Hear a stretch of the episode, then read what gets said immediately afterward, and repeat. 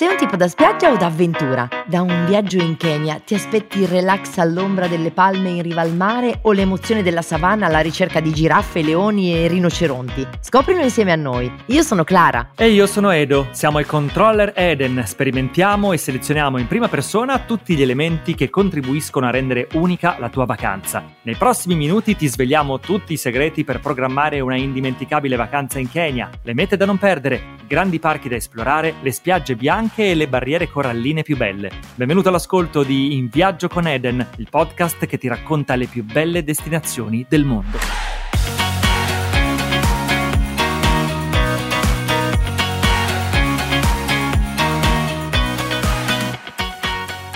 Edo, sapevi che il Kenya è grande quasi due volte l'Italia, ma ha pressoché lo stesso numero di abitanti? Il Kenya si affaccia sull'Oceano Indiano nell'Africa orientale. È un paese con una natura strepitosa. Una terra che ha stregato viaggiatori di tutti i tempi. Della magia di questo paese ne ha scritto anche la scrittrice danese Karen Blixen nel celebre libro La mia Africa, divenuto anche un film. Il Kenya è suddiviso in tre diverse aree. C'è la zona costiera con una bella barriera corallina e lunghe spiagge bianche orlate da palme. Poi le savane savane attraversate da strade di terra rossa che tagliano il mare verde del bush, un mix di boscaglie e praterie dove si incontrano mandrie di gnu, zebre e anche giraffe, elefanti e leoni. La terza area è l'immenso altopiano centrale, coperto di foresta e attraversato dalla Rift Valley, il più incredibile fenomeno geologico del pianeta. Edo, ma sai che il Kenya è considerato la culla dell'umanità? Proprio nella Rift Valley sono stati trovati i fossili e manufatti che rappresentano un'importante testimonianza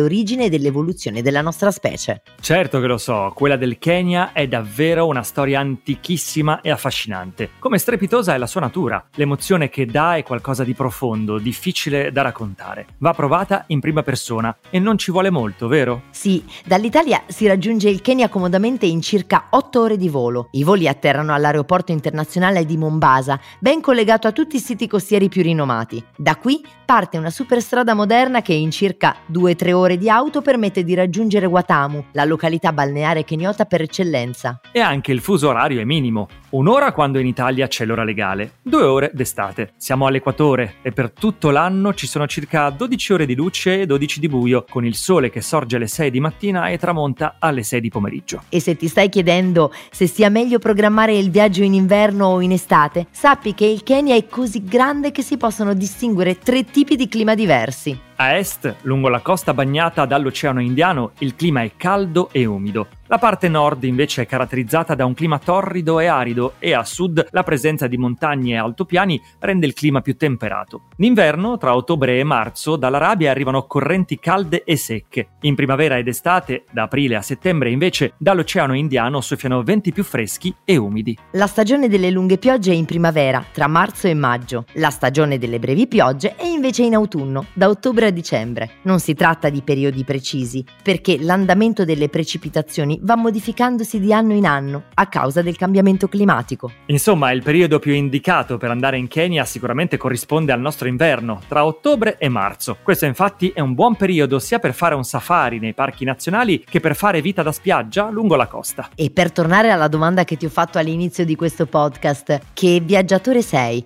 Tipo da spiaggia o avventuriero? O magari un mix dei due? Se hai pensato al Kenya per una vacanza al mare, magari per un break per fuggire dal freddo dell'inverno, la costa sud è la meta perfetta. Un ottimo punto di partenza è Malindi e il tratto di costa che scende verso sud fino a Watamu. Se ami il mare e scegli di fermarti nella zona di Malindi, il Marine National Park di Malindi è una tappa che non puoi mancare. Il parco è riconosciuto come riserva della biosfera UNESCO e offre alcune delle più belle esperienze di snorkeling e diving del Kenya. Le acque sono sicure, poco profonde e adatte anche ai meno esperti.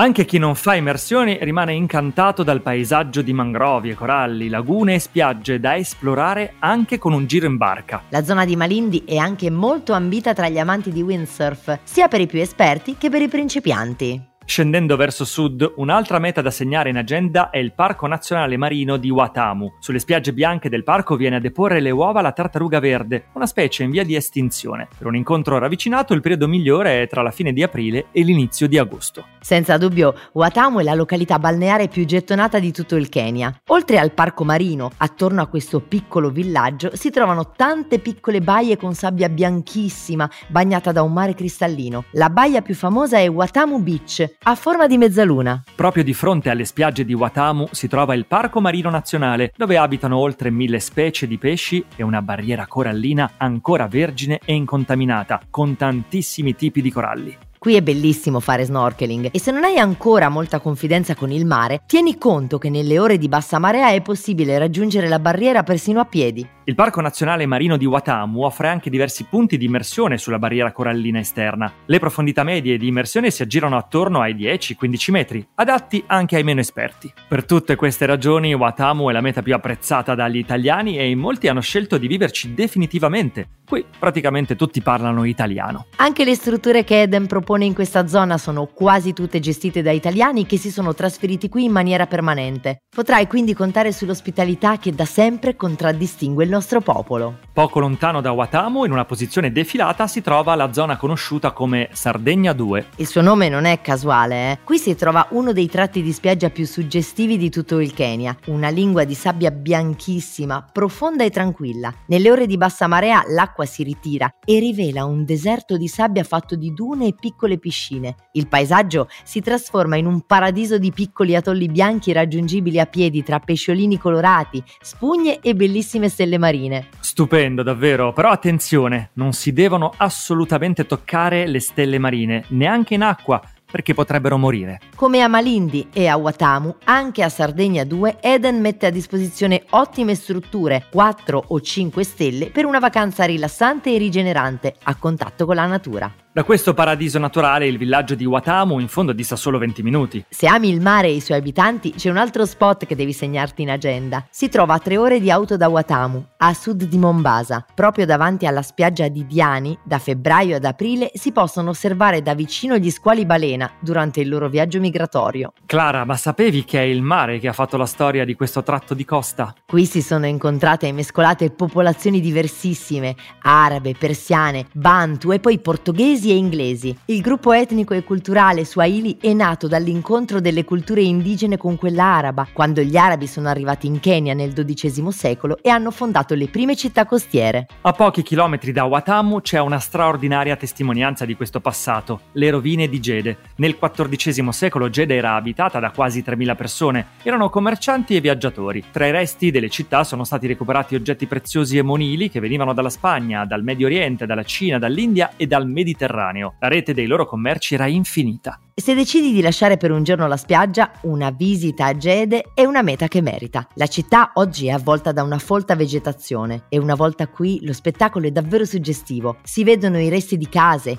pozzi, strade, ben otto moschee e c'è anche il palazzo del sultano. Come in passato, anche oggi in Kenya convive una grande varietà di gruppi etnici. Il più famoso è sicuramente quello dei Masai, forti guerrieri ed esperti pastori. Un tempo erano un popolo nomade, oggi sono per lo più stanziali. Alcuni Masai lavorano anche nel mondo del turismo. Con i loro abiti caratteristici dai colori sgargianti e i pittoreschi gioielli li si distingue subito. È molto probabile trovarli ad accogliere i clienti all'ingresso dei resort, oppure li puoi vedere vedere esibirsi in spettacoli di danze tradizionali. E sai perché nel loro abbigliamento prevale il rosso? I Masai credono che questo colore spaventi i leoni, anche da lontano. Insomma, se sei un amante del mare e delle spiagge, qui hai trovato alcune dritte. Ma se è la natura ad attirarti con le sue promesse di avventure, ascolta questi consigli. In Kenya la natura è uno spettacolo primordiale, selvaggia, incontaminata e la protagonista assoluta. Per questo Eden ha studiato l'esclusiva soluzione del safari infrasettimanale, un'escursione di due giorni e una notte, in genere tra la seconda o la quinta del soggiorno, che porta a fare un piccolo game drive nel Parco Nazionale dello Zavo Ovest. Il programma è molto semplice. All'alba si parte da una delle strutture Eden sulla costa e in tarda mattinata si entra nel parco. Una volta nel parco ha inizio un tipico safari in jeep che prosegue fino al tardo pomeriggio. Vivere l'emozione degli animali visti nel loro ambiente è davvero unica. Al termine della giornata si trascorre la notte in un campo tendato o in un confortevole lodge. Un momento molto emozionante del safari è quando la sera ci si ritrova con i masai attorno a un falò. Davanti al fuoco ci si scambia racconti di vita vissuta, si condividono storie, aneddoti e leggende. Il mattino seguente, dopo colazione, si riparte per tornare verso la costa. Se invece sei un tipo che ama un'esperienza più immersiva, Eden propone escursioni più strutturate anche di due o tre notti tra i parchi nazionali Tsavo Est, Tsavo Ovest e Lamboseli. E le strutture di Eden, in cui si alloggia durante il safari, sono quasi tutte a ridosso del fiume Galan. È una scelta privilegiata perché all'imbrunire gli animali si avvicinano al fiume per abbeverarsi ed è bellissimo restare ad osservarli in silenzio. E non è raro vedere un coccodrillo uscire furtivo dall'acqua o gli ippopotami salire a terra a cercare cibo. Attenzione però, non avventurarti mai da solo fuori dalla struttura durante la notte. A questo punto ti chiederai Zavo Est o Zavo Ovest? Qual è la scelta giusta? Lo Zavo è un unico grande parco che viene però suddiviso in due zone. In quella orientale, vale a dire ad est, il paesaggio è caratterizzato da una savana arida in cui si possono incontrare elefanti, scimmie, leoni, rinoceronti, ippopotami. L'area occidentale, quella ovest, invece è più boscosa e qui si trovano bufali, zebre, rinoceronti, antilopi e giraffe che fanno colazione brucando le altissime acace. E poi c'è anche l'Amboseli, il Parco Nazionale di Amboseli è una meta consigliatissima. Per i safari fotografici qui si possono fare meravigliose fotografie degli animali,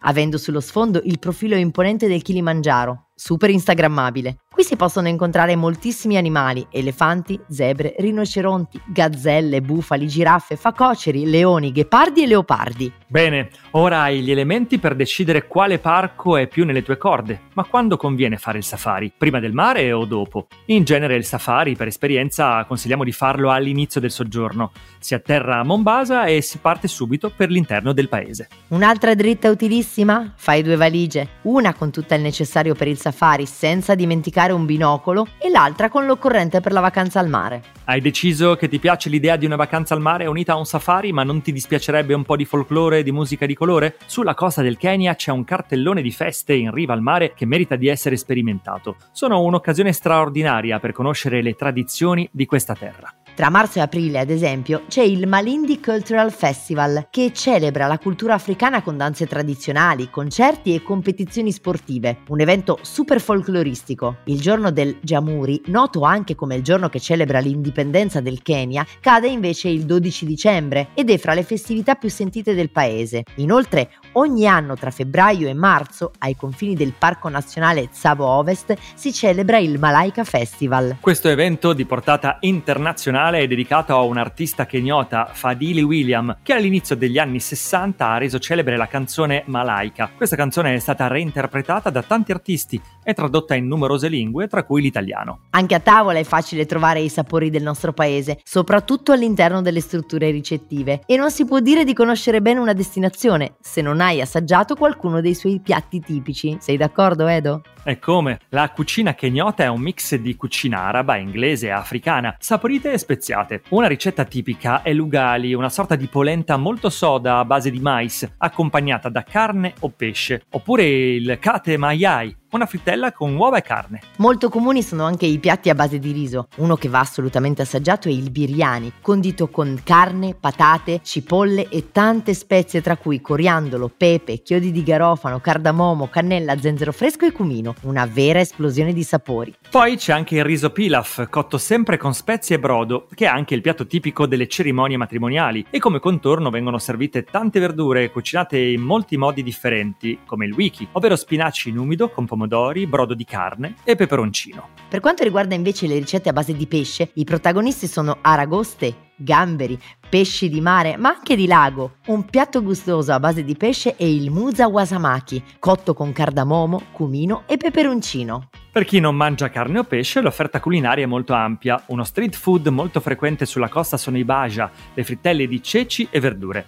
Frutta e verdura sono sempre fresche e abbondanti in Kenya, coltivate proprio nelle zone che si affacciano sulla costa. Tra i frutti più diffusi ci sono mango, papaya, ananas, frutto della passione, arancia, noce di cocco e diverse qualità di banane. Una di queste, il platano, viene utilizzato anche come ingrediente nel matoke, un piatto salato cucinato con burro, cipolle, coriandolo, brodo di manzo e altra frutta come l'ananas. E per concludere questo nostro viaggio tra i sapori del Kenya, vi consiglio di assaggiare un gustosissimo dessert che può essere mangiato in qualsiasi momento della giornata, anche a colazione. Si tratta del mandassi, ovvero piccole e soffici focaccine dolci, ma un po' speziate, fritte in olio di semi e servite calde. Una vera squisitezza che ricorda tanto i nostri bomboloni. Qualche consiglio sulle bevande ora. Con la grande varietà di frutta coltivata vengono prodotti dei deliziosi e rinfrescanti succhi di frutta, un vero toccasana nelle giornate più calde. I kenyoti ignoti poi bevono grandi quantità di chai, una bevanda preparata facendo bollire a lungo latte, zucchero e foglie di tè. Il Kenya infatti produce ottime qualità di caffè e di tè che esporta in tutto il mondo e si trova anche dell'ottima birra che viene prodotta in tante varietà nei birrifici del paese. Se desideri immergerti nei profumi più intensi di questa terra, magari per portarne a casa un ricordo, vai a uno dei tantissimi mercati all'aperto. Vedrai incredibili banchi di frutta e verdura, ma anche bancarelle con prodotti di artigianato lavorati a mano, come vasellame, posate, argenti, oggetti in fibra vegetale. Sono molto diffusi anche tessuti variopinti che riprendono i colori dell'Africa. Si presentano come grandi e coloratissimi fazzoletti. Di queste stoffe vengono prodotti gli abiti tradizionali, il kanga, un foulard che avvolge tutto il corpo e a volte anche il capo delle donne, mentre gli uomini indossano il kanzu, una sorta di veste lunga, nera e bianca. Molto affascinanti sono anche i batik, ovvero i dipinti su tela che raffigurano scene di vita e temi tradizionali. Si può acquistare anche della bellissima bigiotteria etnica. Si trovano stupende collane, braccialetti in argento cesellato con coloratissime perline o pregiate pietre dure come l'occhio di tigre, la malachite e il lapislazzuli. Un altro acquisto interessante sono le maschere tradizionali delle popolazioni locali, che hanno tante forme differenti. E il bello degli acquisti nelle bancarelle è che si può, anzi, si deve contrattare il prezzo con il venditore. È quasi come una danza, un rituale a cui i kenyoti non vogliono rinunciare. In questo episodio ti abbiamo raccontato la natura selvaggia e incontaminata, i parchi nazionali dove incontrare i grandi animali della savana. Ci siamo anche rilassati su meravigliose spiagge, tra incantevoli parchi marini e una ricca barriera corallina. Abbiamo annusato profumi e sapori e scelto nei mercati degli oggetti da portare con noi a casa per ricordare la magia di questa terra. Se vai in Kenya, preparati a portare con te il mal d'Africa, quello strano struggimento che lega questa terra una volta che la si è visitata. Perché un viaggio in Kenya è un viaggio che resta nel cuore. Se vuoi ritornare su alcune informazioni, puoi riascoltare il podcast o visitare il sito edenviaggi.it. Troverai questi e tanti altri spunti per vivere appieno la tua vacanza in Kenya. E per non perdere nemmeno un episodio di In Viaggio con Eden, seguici su Spotify e sulle altre piattaforme audio. Un saluto da Clara e da Edo, il controller Eden. Alla prossima!